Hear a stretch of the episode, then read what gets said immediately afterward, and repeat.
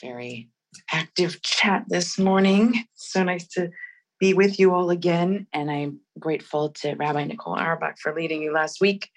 And just a, a word for the future that I'm actually going to be going to study in Israel um, next week. And I'm there for three and a half weeks. So I will be, um, Rabbi Nicole will be leading meditation for the next month. And then I will be back at the end of July. So, um, but please stay with us and and continue and all of that. So last week I want to tell you where I was. I got to take an historic trip of a lifetime to Saudi Arabia with a small delegation of Jewish leaders. Um, the trip was sponsored by the Muslim World League. Think of that as like UJA for the Muslim world, like a hundred times bigger. Um, but it was kind of helped organized by a Jewish, uh, Orthodox Jewish businessman who started doing business in the Gulf states like 36 years ago. And he has so many incredible relationships um, that he created between the United States and Gulf states and even Israel. Among the participants on our trip was Jason Greenblatt, who worked for President Trump as the Middle East envoy. And he said that this man, the businessman, um, with the many relationships he had created and you know continued was one of the true fathers of the abraham accords and it just reminded me that so much of politics is just personal um, so it was an interesting group i'll say a word about saudi which was just fascinating and actually quite inspiring and made me feel hopeful um, not that i'm ignoring the many many troubles of um, what we know that comes from there. But it certainly did not feel like what you imagined it would feel like um, from what you read in the news. Not surprisingly, um, change is happening at an astonishing rate. Um, 70% of the country is under the age of 35.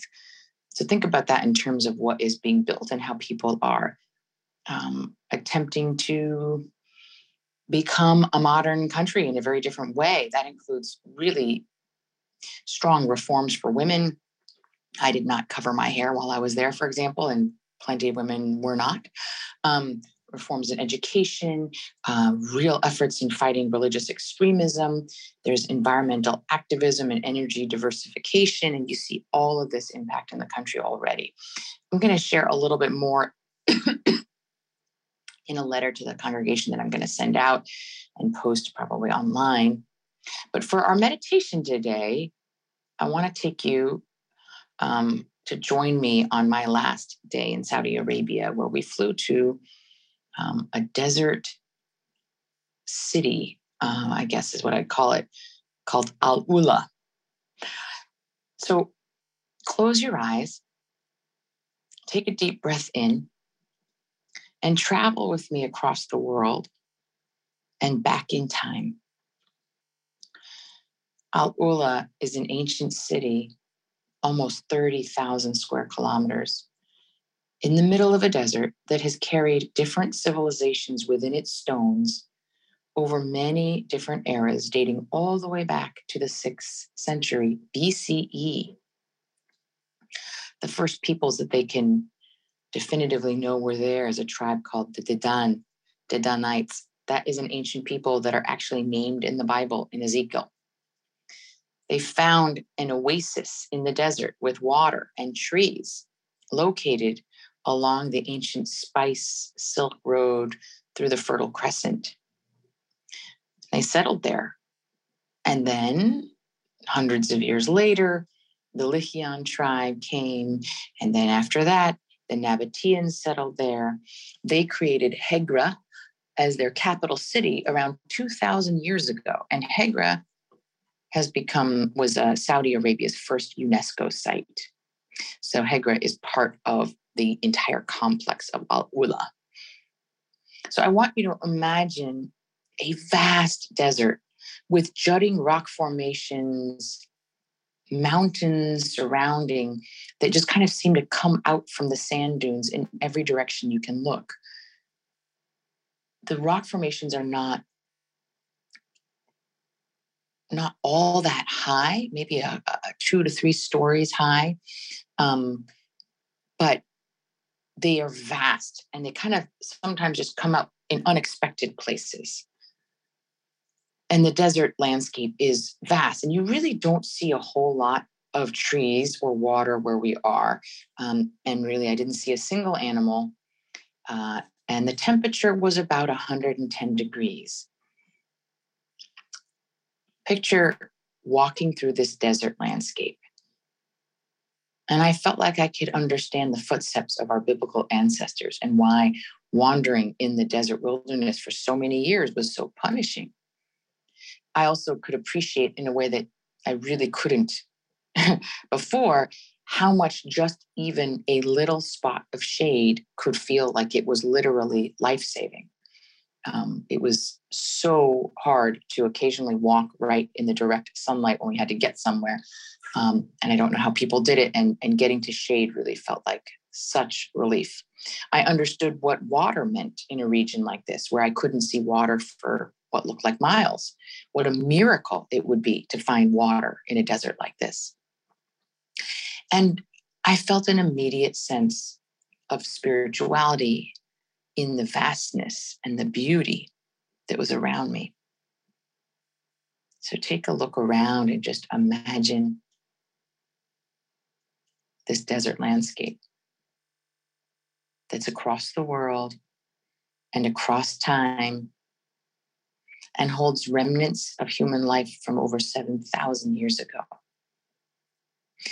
We came to one of the areas of Al Ula that is full of ancient inscriptions. They think it was um, an area where people made sacrifices they call it the largest open air library in the world, for they have found over 200 inscriptions etched into the stones, some of them as old as 2,500 years old. You could see pictograms of bulls, like very clearly a bull, um, and a little baby bull with big horns. And you could see musical instruments, very clearly, could see harps and there were scripts where I could not help but thinking so many of these ancient letters looked very much like Hebrew, and they were probably early proto, um, you know, Hebrew scripts. Our Bedouin guide showed us an, an etching which told the story of a wealthy woman who had, it seems, no other male relatives, but she had a lot of wealth from nearby Badr, which is a city that's about 400 I'm sorry, not nearby, but from 400 kilometers away. So she made this trek about a thousand years ago to Al Ula.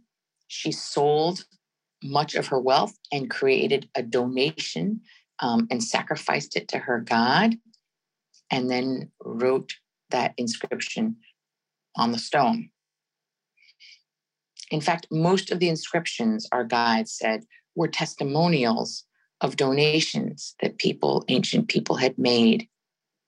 They'd bring their sacrifice, offer them out in this wilderness altar, and then etch their names on the stone. It was like the earliest donor walls that you will eventually see in synagogues like Central.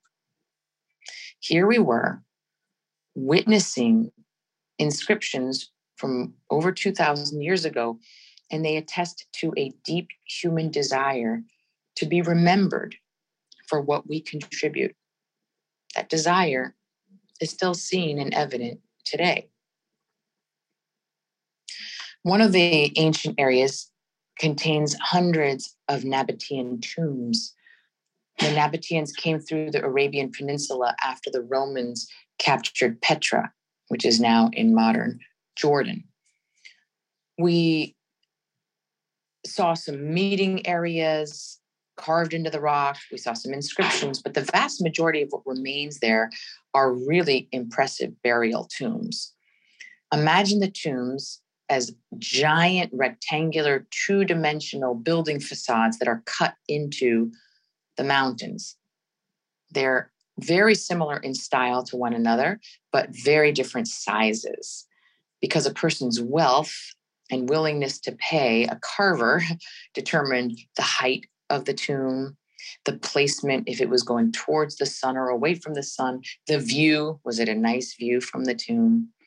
And also how far above the water level the tomb would be built in case flash floods would occur. You certainly wouldn't want your bodies washed away. So the tombs had a mix of architectural elements that were reminiscent of the many cultures that traveled along this spice route. The doorway was framed by two, three, or four Roman columns, depending on you know how much you were willing to pay. There was usually an eagle above the door frame, which was an Arabic element. There was a rectangular inscription above the eagle that would have um, usually some kind of old inscription that said who resided in the tomb, and usually some kind of curse for anyone who would come in and raid the tomb. And at the top of every tomb were two staircases, one reaching up to the left and the other reaching up to the right. And these staircases were there to help the deceased ascend up to heaven. Hence the name of this place, which is Al Ula, which in Arabic means higher. It's funny when we asked the guide, what does Al Ula mean? And he said higher. We said, wow, that sounds so much like Aliyah, which in Hebrew means to go up, like having an Aliyah to the Torah. It comes from the word to ascend in Hebrew. And he said, oh, the word for a woman to go higher is Al Ila. And I was thinking, wow, we really are so connected. Our languages, our people, we're all brothers and sisters. So here we are in Al Ula, um, and that human desire to rise up and to lift up our um, loved ones, whether in life or death, dates all the way back to the earliest civilizations. And finally, we had a member of our group who needed to say Kaddish for his father who had passed in the last year. So we gathered and I I knew that my presence didn't count towards the minyan because he was um, Orthodox. There were 10 men and three women, and they already had their minyan. But I came to show my support and to add my amen to the prayer in his father's honor, and also to be part of what felt like an historic prayer service in the desert of Saudi Arabia. I mean, I think you know that you hear about Yemenite Jews or Ethiopian Jews countries that are to the south of Saudi Arabia. And you hear about Iraqi or Syrian or even Lebanese Jews who came from the north of Saudi Arabia. But you never hear about Saudi Jews. And it's not that I think that our people never walked through this landscape, but somehow they, this particular part of the Arabian Peninsula never became a real home for Jews. And until this moment, perhaps this that very moment in modern history, Jews have not felt very welcome or safe to even enter Saudi Arabia. And I thought to myself, who knows if this prayer service we were having in the middle of Al Ula was the very first Kaddish ever uttered in that spot. But here we were, offering a prayer for our dead so that their souls could reach higher amidst ancient tombs with staircases that lifted the souls of their dead. And I thought cultures can be so vastly different across time and place. And yet, and yet, human needs and desires haven't actually changed that much in thousands of years. And it crosses virtually every cultural boundary. So I'm going to leave you to meditate and take some quiet in this desert to be lifted by this place, Al Ula, which means higher. And that can be your mantra if you'd like to have one. So if you haven't closed your eyes yet, I invite you to do that now. Take in a nice full breath, let it out slowly. Sink into this desert. Feel the warmth on your skin. Take in the vastness and the beauty. Let your soul ascend as your body descends into some silence and quiet. And if you want a mantra, Al Ula, Al Ula, and don't mind the time.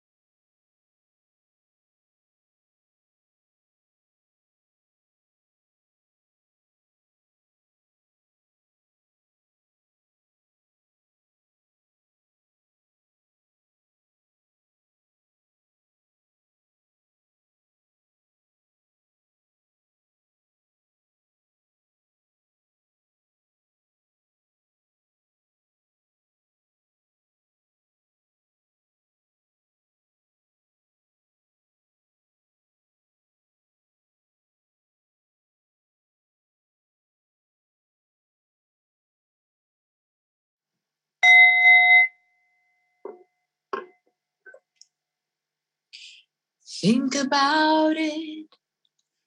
There must be higher love found in the heart or hidden in the stars above. Without it, time is wasted time. Look inside your heart, and I'll look inside mine. Bring me a higher love. Bring me a higher love.